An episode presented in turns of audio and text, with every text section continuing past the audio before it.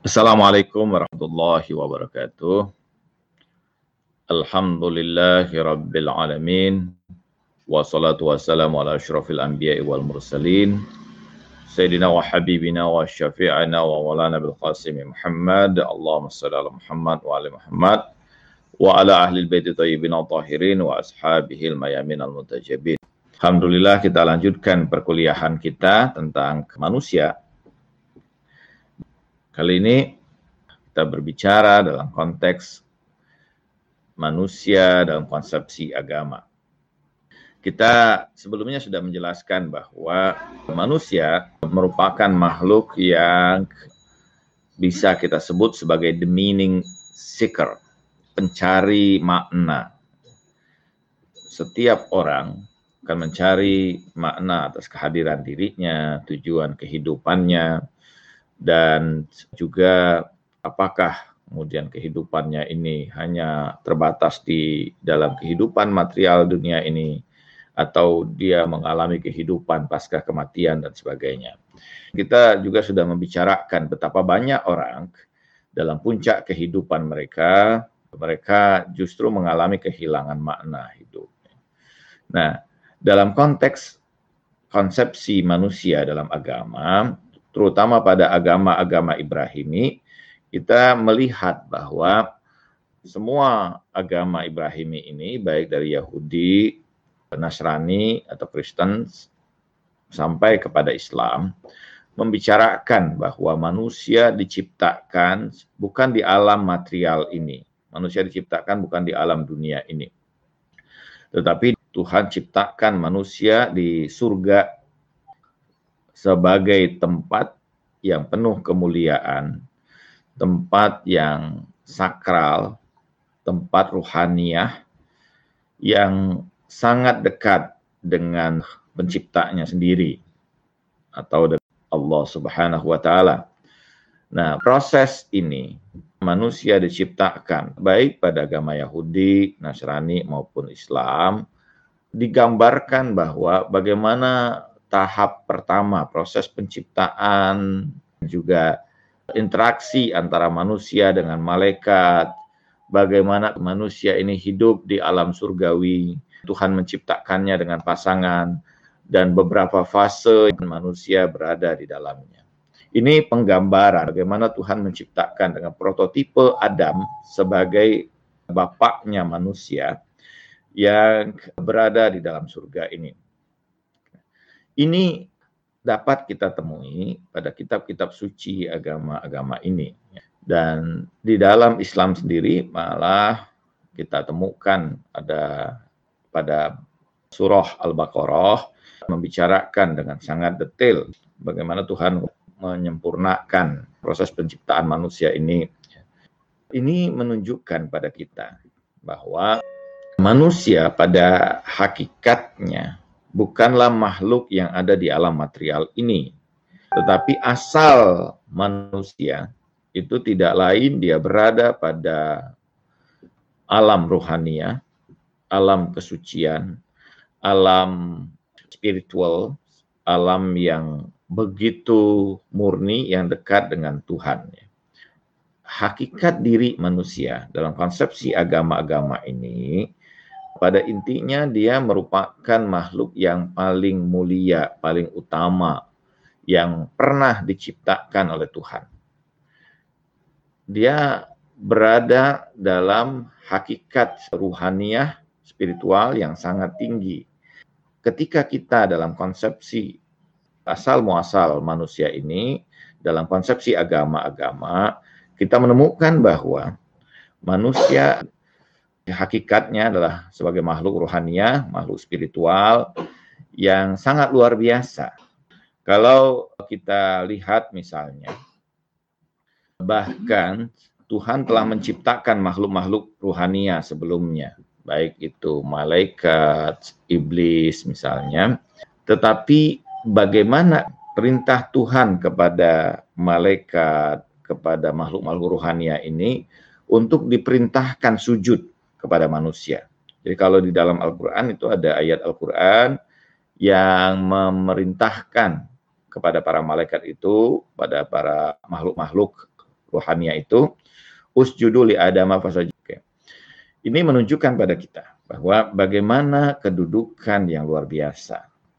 Ketika malaikat bertanya pada Tuhan bagaimana proses penciptaan ini, malaikat kemudian mempertanyakan ketika diciptakan Adam ini bukan sebuah pertanyaan, sebuah pandangan bagi para makhluk spiritual ini.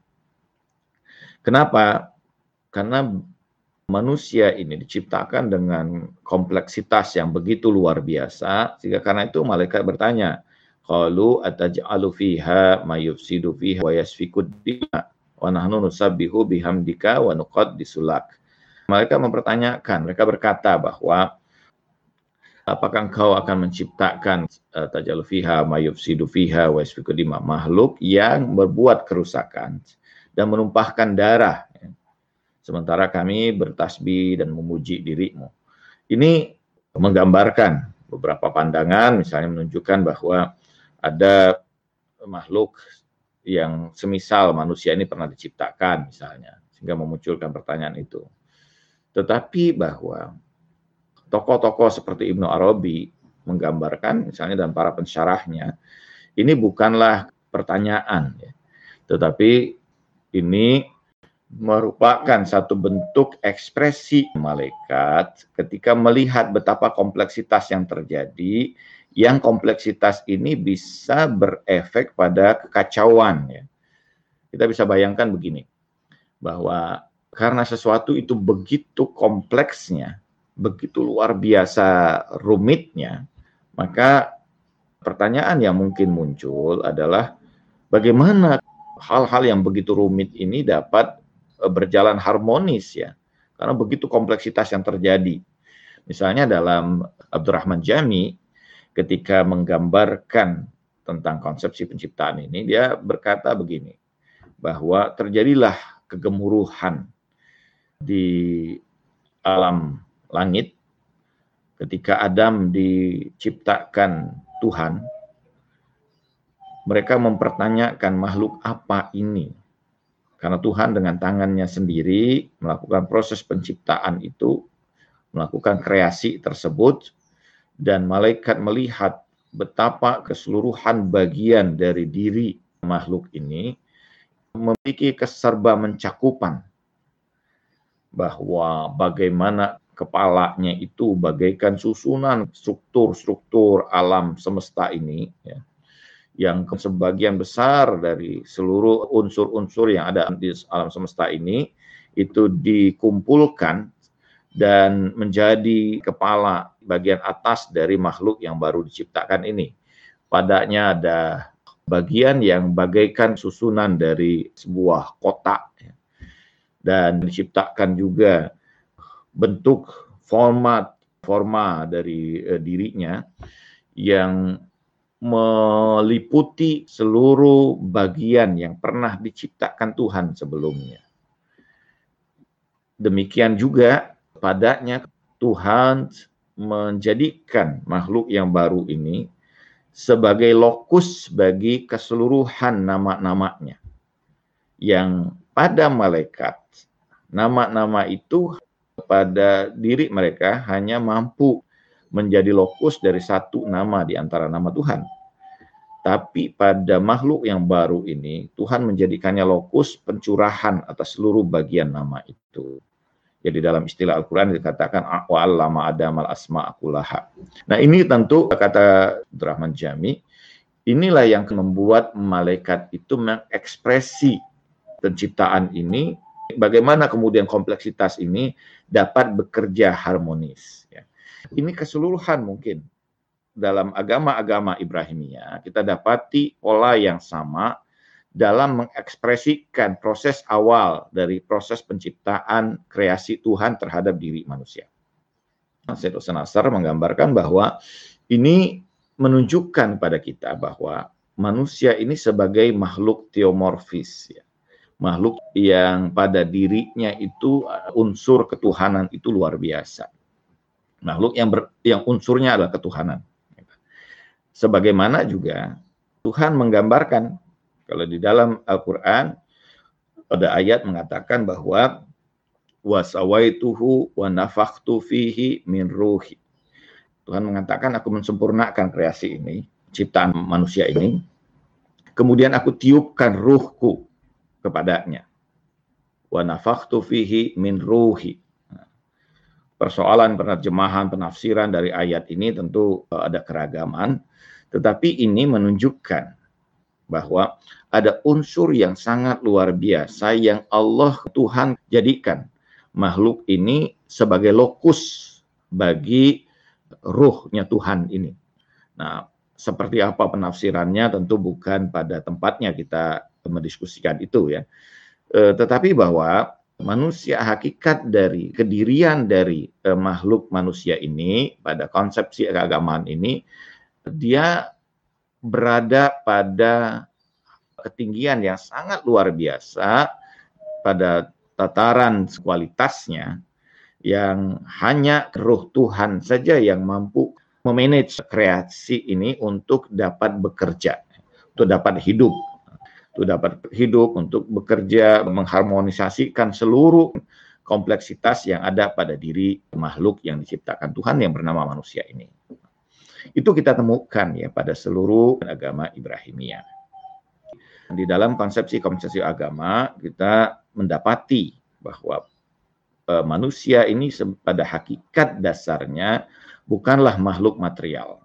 Manusia adalah makhluk rohaniah, makhluk yang punya kedudukan yang paling tinggi di antara seluruh makhluk, seluruh kreasi yang diciptakan oleh Tuhan.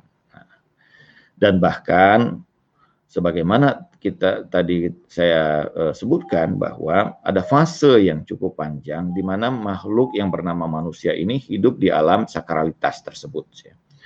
Apakah sakralitas dinamakan sebagai surga, ya, walaupun perdebatannya apakah surga ini surga proses penciptaan Adam itu sama dengan surga yang nanti akan ditempati oleh manusia setelah kematiannya, setelah alam akhirat, ataukah berbeda? Tentu perbedaan dalam uh, diskusi tentang tafsir ayat-ayat tersebut tentang jannah ya. Karena jannah yang nanti ditempati oleh umumnya manusia itu khalidina fiha abadan kekal abadi sementara bagaimana Adam kemudian keluar darinya. Tapi itu tentu bukan diskusi kita di sini. Diskusi kita hanya kita membatasi diri bagaimana ini konsepsi agama menggambarkan tentang diri manusia ini. Dalam konteks ini, setelah digambarkan bagaimana makhluk manusia ini berada sekian lama, ada fase yang digambarkan dalam konsepsi agama, manusia atau makhluk ini melakukan proses pelanggaran. Apakah pelanggaran ini satu dosa atau bukan? Itu eh, tentu satu diskusi yang cukup ini juga ya. Karena tentu alam di sana bukanlah alam yang ada di alam syariat ya di alam material ini. Sehingga bagaimana dosa, tapi misalnya pada kalangan Nasrani menganggap itu sebagai dosa asal. Ya. Bagaimana dalam proses berikutnya, Tuhan selain menciptakan kreasi yang pertama, kemudian membentuk lagi kreasi yang kedua ya, sebagai pasangan dari kreasi pertama ini. Sehingga simbolisme dengan nama Adam dan Hawa itu muncul ya. Adam and Eva ya muncul bahwa ini bagaimana proses ciptaannya kalau di dalam Al-Qur'an digambarkan dari jiwa yang sama min nafsin wahidah ya. Dari jiwa yang tunggal, ketunggalan jiwa ini yang membuat dua hal ada Adam pada satu sisi dan ada Hawa pada sisi yang lain. Secara mendasar misalnya penggambaran yang digambarkan oleh para pemikir filosof misalnya di dalam Islam ini karena hakikat yang luar biasa ini, kesempurnaannya mewujudkan dalam dua pola ya. Ada pola maskulinitas, ada pola yang femininitas ya. Pola maskulinitas inilah yang kemudian kita kenal dengan prototipe dalam konteks Adam. Pola yang femininitas ini yang kemudian kita kenal sebagai Hawa atau Eva. Dan ini merupakan kelaziman atau keharusan dari nafsun wahidah, nafsun sempurna yang Tuhan ciptakan sehingga menghasilkan dua hal tersebut. mana yang lebih dulu atau bersamaan. Ini itu kan terjadi perbedaan konsepsi di dalam agama. Ada mengatakan bahwa ini dari tulang rusuknya Adam, ada yang menyatakan bahwa ini dari sebuah ketunggalan yang sama yang kemudian menghasilkan dualitas, ada maskulinitas dalam prototipe konteksnya Adam, ada feminitas dalam konteksnya dia sebagai Hawa. Dalam beberapa fase kedua prototipe manusia ini hadir dalam sakralitas tersebut, ada fase yang digambarkan sebagai fase pelanggaran. Pelanggaran itu digambarkan bagaimana kalau dalam konsep teks suci misalnya Al-Qur'an ada pelarangan Tuhan terhadap mendekati pohon ya. Wala taqraba hazi sajarah tafatakuna minaz zalimin. Bahwa misalnya nah digambarkan bagaimana keduanya memakan buah keabadian. Tetapi perdebatan tentang ini, misalnya apa yang dimanai pohon, misalnya eh, kenapa Tuhan menggambarkan dengan pohon, apa yang dimanai dengan zalim di situ, itu tentu menjadi satu diskusi tersendiri karena di dalam konteks agama juga, di dalam teks-teks agama juga, kita temui bahwa dalam proses penciptaan ini memang Tuhan ingin menghadirkan manusia kreasi ini bukan untuk sekedar ada di alam sakralitas itu. Betul bahwa pada penggambaran hakikat proses penciptaannya dengan struktur yang ada pada dirinya, ini diciptakan dalam sakralitas, dalam spiritualitas, dalam alam ruhania seperti itu. Bahkan seluruh makhluk ruhania itu diperintahkan untuk tunduk, sujud kepada makhluk yang dikreasikan Tuhan ini, yang punya kompleksitas luar biasa.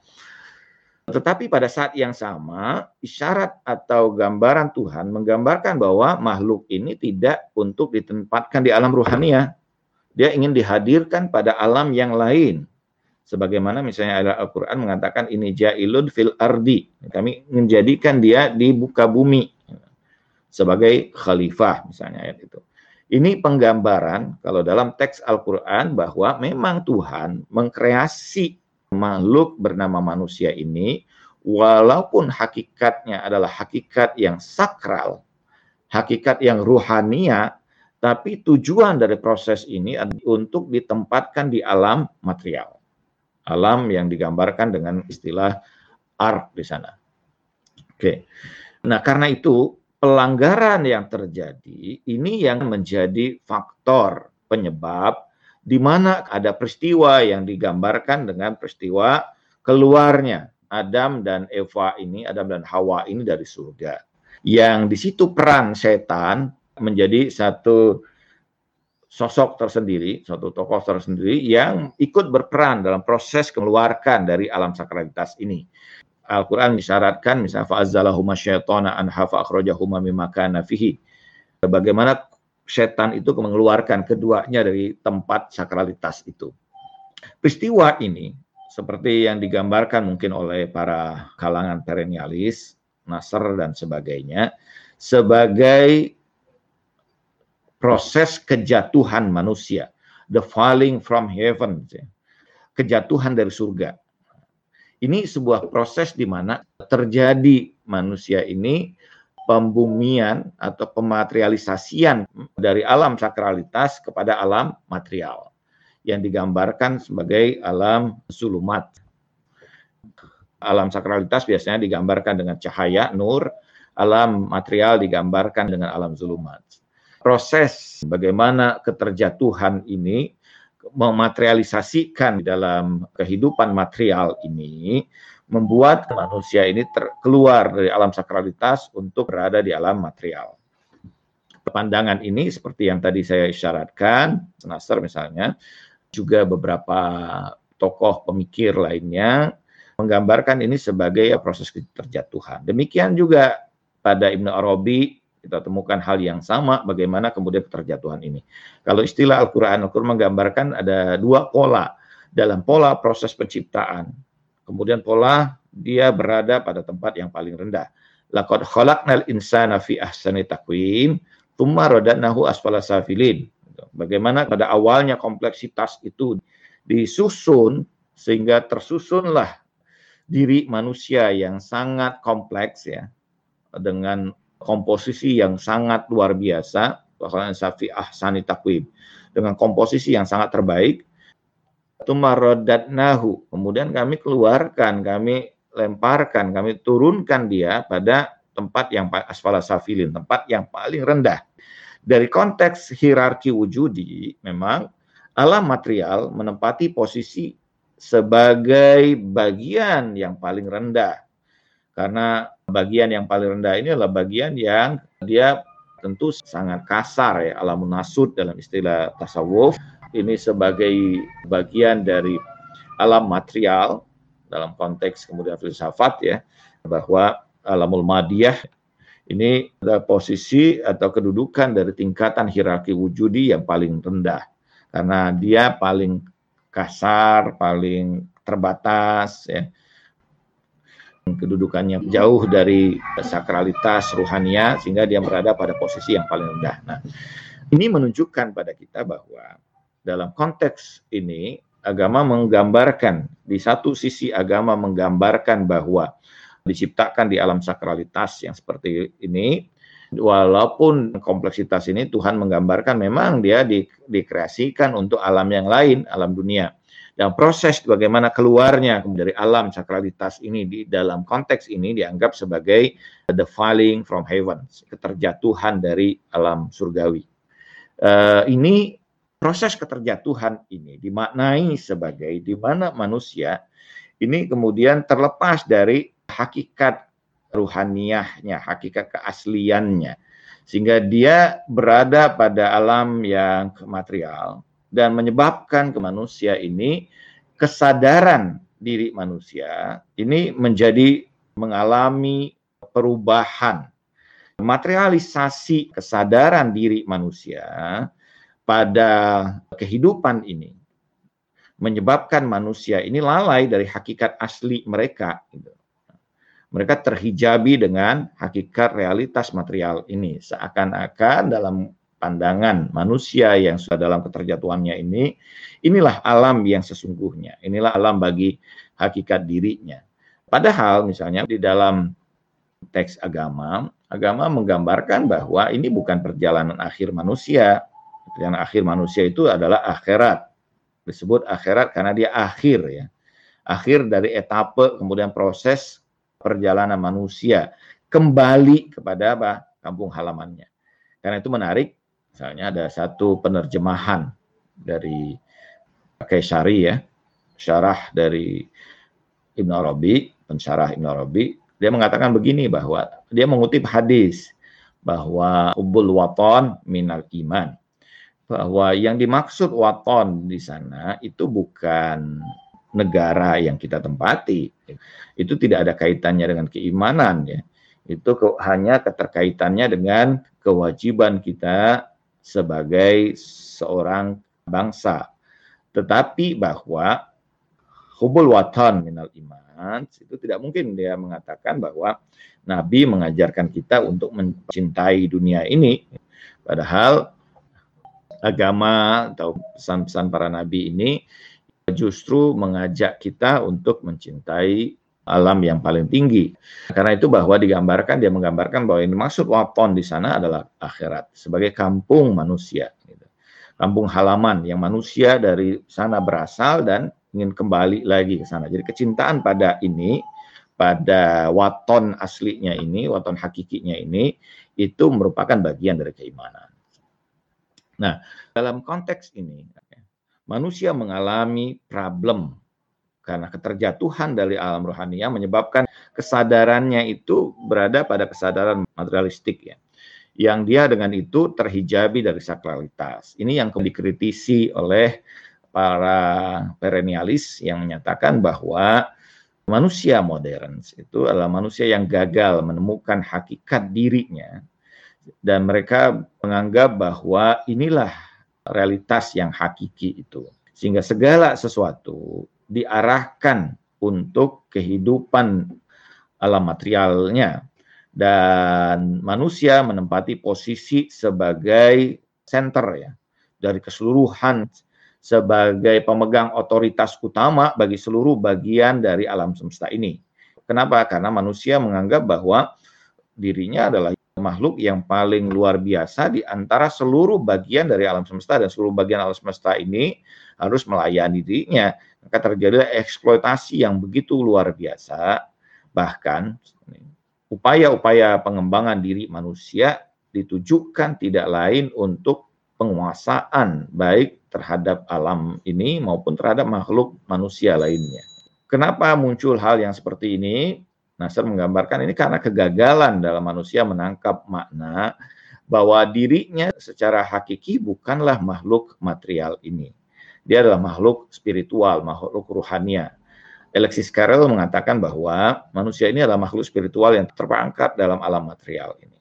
Bahwa alam material berfungsi sebagai alat bagi manusia untuk mengembangkan dirinya untuk sampai pada kesempurnaan itu ya tetapi bahwa bukan ini realitas yang sesungguhnya.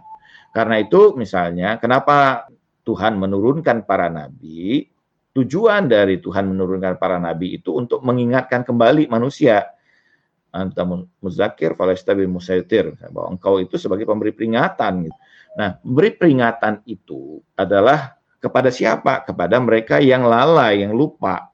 Lupa berarti bahwa sudah ada maklumat itu pengetahuan primordial ini yang digambarkan dengan konsepsi sebagai pengetahuan primordial, pengetahuan hakiki, marifat yang hakiki yang ada ini sudah ada sebelumnya, tapi karena keterjatuhan manusia ini sehingga menyebabkan manusia terhijabi, terlalaikan dari maklumat primordial ini. Nah, proses turunnya para nabi ini untuk mengingatkan, membawa mereka untuk kesadaran mereka kembali kepada kesadaran spiritual atau kesadaran ruhania. Misalnya Rumi menggambarkan bahwa manusia-manusia suci diturunkan Tuhan itu bagaikan air hujan yang membersihkan kembali debu-debu yang ada di alam material ini dan menguap kembali untuk kembali pada kekasihnya. Jadi demikianlah para nabi para kekasih Tuhan itu diturunkan Tuhan untuk mengingatkan manusia ini dari kelalaian dirinya. Jadi reflahnya. Kata kufur misalnya itu kan adalah menutupi kemudian hakikat kebenaran.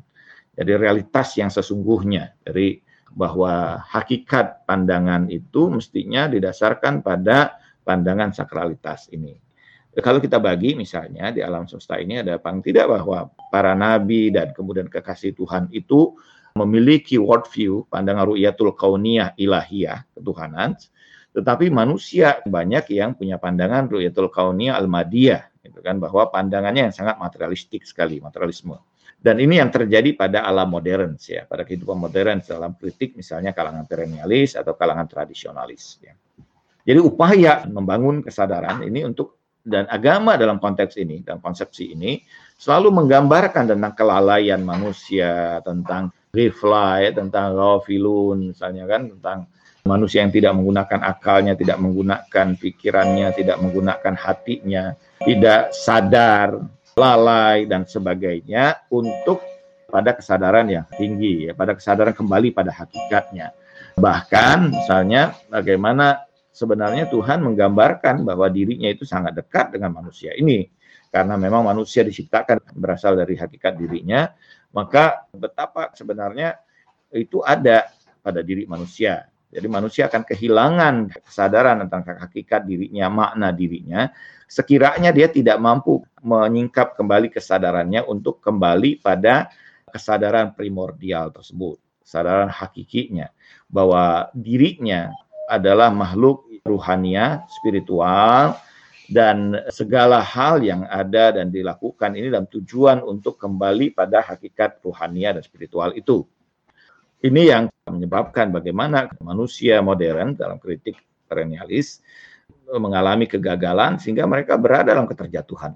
Bahkan keterjatuhan ini ketika manusia tidak segera bangkit dari keterjatuhan itu menyebabkan manusia semakin dalam dalam keterjatuhannya sehingga dia semakin berada dalam lembah kegelapannya. Karena itu misalnya kita dapati ya dalam eh, konteks pertama bagaimana sebagian besar doktrin keagamaan atau teks-teks agama mengajak membangun kesadaran kita yang disebut sebagai akidah ya. dan proses aktualisasi akidah ini dalam amal, dalam tindakan, dalam ibadah sebagai upaya penyempurnaan diri manusia.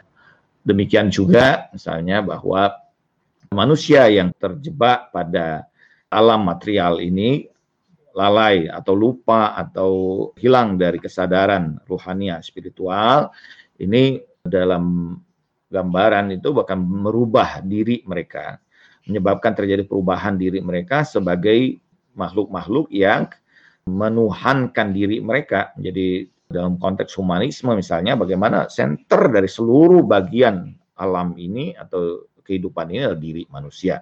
Dan ini artinya manusia menjadikan diri mereka, mengeluarkan diri mereka dari kedudukan makhluk yang sangat dekat pada Tuhan, menjadi makhluk yang menuhankan diri mereka. Ini yang digambarkan dalam satu kisah misalnya di Yunani tentang bagaimana satu legenda menggambarkan tentang satu makhluk yang diciptakan setengah dewa dan setengah manusia yang kemudian berbalik menggunakan kekuatan yang ada pada dirinya untuk melawan Tuhan, melawan dewa yang menciptakannya. Inilah yang menjadi problem mendasar dalam gambaran agama tentang kehidupan tentang manusia yang terjatuh ini, manusia yang lalai dari kesadaran hakiki mereka, kesadaran primordial mereka. Ini satu konsepsi agama. Dan proses kemudian agama menunjukkan bagaimana proses kemudian manusia ini mengalami etape-etape perjalanan kehidupannya. Dalam gambaran agama, kita melihat bahwa manusia berasal dari hakikat eh, penciptaan kreasi yang sangat agung, sangat mulia, dan dari konteks ini manusia muncul dalam dua forma, forma maskulinitas dalam prototipe Adam, forma femininitas dalam prototipe sebagai Hawa yang karena pelanggaran yang terjadi menyebabkan dirinya termaterialisasi dalam proses keterjatuhan dan keterjatuhan ini membawa keterhijaban dirinya atas realitas hakikinya sehingga menyebabkan manusia tidak lagi mampu melihat realitas yang sesungguhnya dari makna kehidupannya, perjalanan kehidupannya, sehingga manusia dalam konteks yang seperti ini dia seperti seorang yang eh, tersesat dalam rimba. Dia berputar-putar pada kesadaran material ini. Jadi alih-alih untuk membawa dirinya pada kesempurnaan hakikinya, justru dia berputar di alam material ini. Yang terjadi adalah bagaimana kemudian dia berbalik menjadikan diri mereka sebagai poros ketuhanan. Dan dengan itu mereka merasa punya otoritas untuk melakukan segala hal dengan kemampuan yang dia miliki, dengan daya yang begitu luar biasa yang ada pada dirinya. Ini problem yang terjadi bahkan dalam catatan Nasr misalnya, science modern itu 80% justru digunakan sebagai dengan tujuan untuk menjadi alat perang.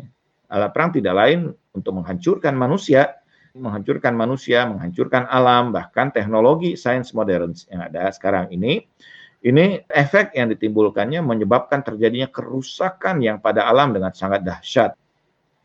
Banyak hal yang dikemukakan, kita bisa mengalami tersendiri ya, tapi ini peng, satu proses penggambaran bagaimana manusia hadir karena kehilangan kesadaran itu sebagaimana dalam teks Al-Qur'an digambarkan bagaimana manusia itu zahara fasadu fil barri wal bahri bima kasabat aidinas. Telah muncul beragam kerusakan di buka bumi, di lautan akibat ulah tangan manusia ini. Jadi manusia digambarkan dengan ulah tangan itu sebagai otoritas karena dirinya menjadikan bahwa sebagai pemilik otoritas menyebabkan terjadinya kekacauan, kehancuran dan sebagainya. Karena itu dalam konteks agama bahwa kesadaran manusia ini harus dirubah kembali untuk menyadari bahwa mereka bukanlah sebenarnya diperuntukkan di alam material ini, tapi justru diperuntukkan pada alam yang lebih tinggi.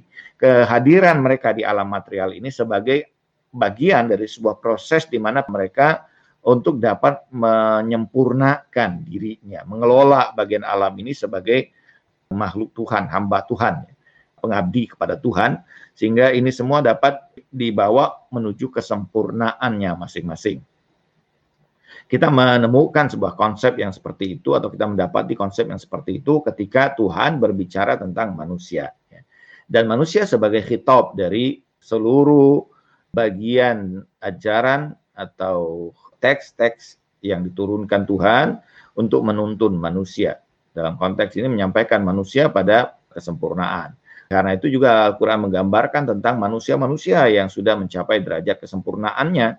Inilah yang jadi contoh bagi manusia yang lain untuk menjadi manusia yang yang sesungguhnya. Manusia dalam makna manusia. Tapi ada pula bagaimana Tuhan menggambarkan manusia yang lebih buruk dari binatang karena keterjatuhannya tadi ketika seluruh daya ini yang sangat luar biasa ada pada dirinya dan cara pandang manusia itu pandangan yang bersifat materialisme, maka keburukan yang dihasilkan oleh manusia ini akan menimbulkan keburukan yang sangat dahsyat yang tidak pernah terbayangkan sebelumnya bahwa ada makhluk yang akan menghancurkan alam semesta sedemikian dahsyatnya sebagaimana manusia ini.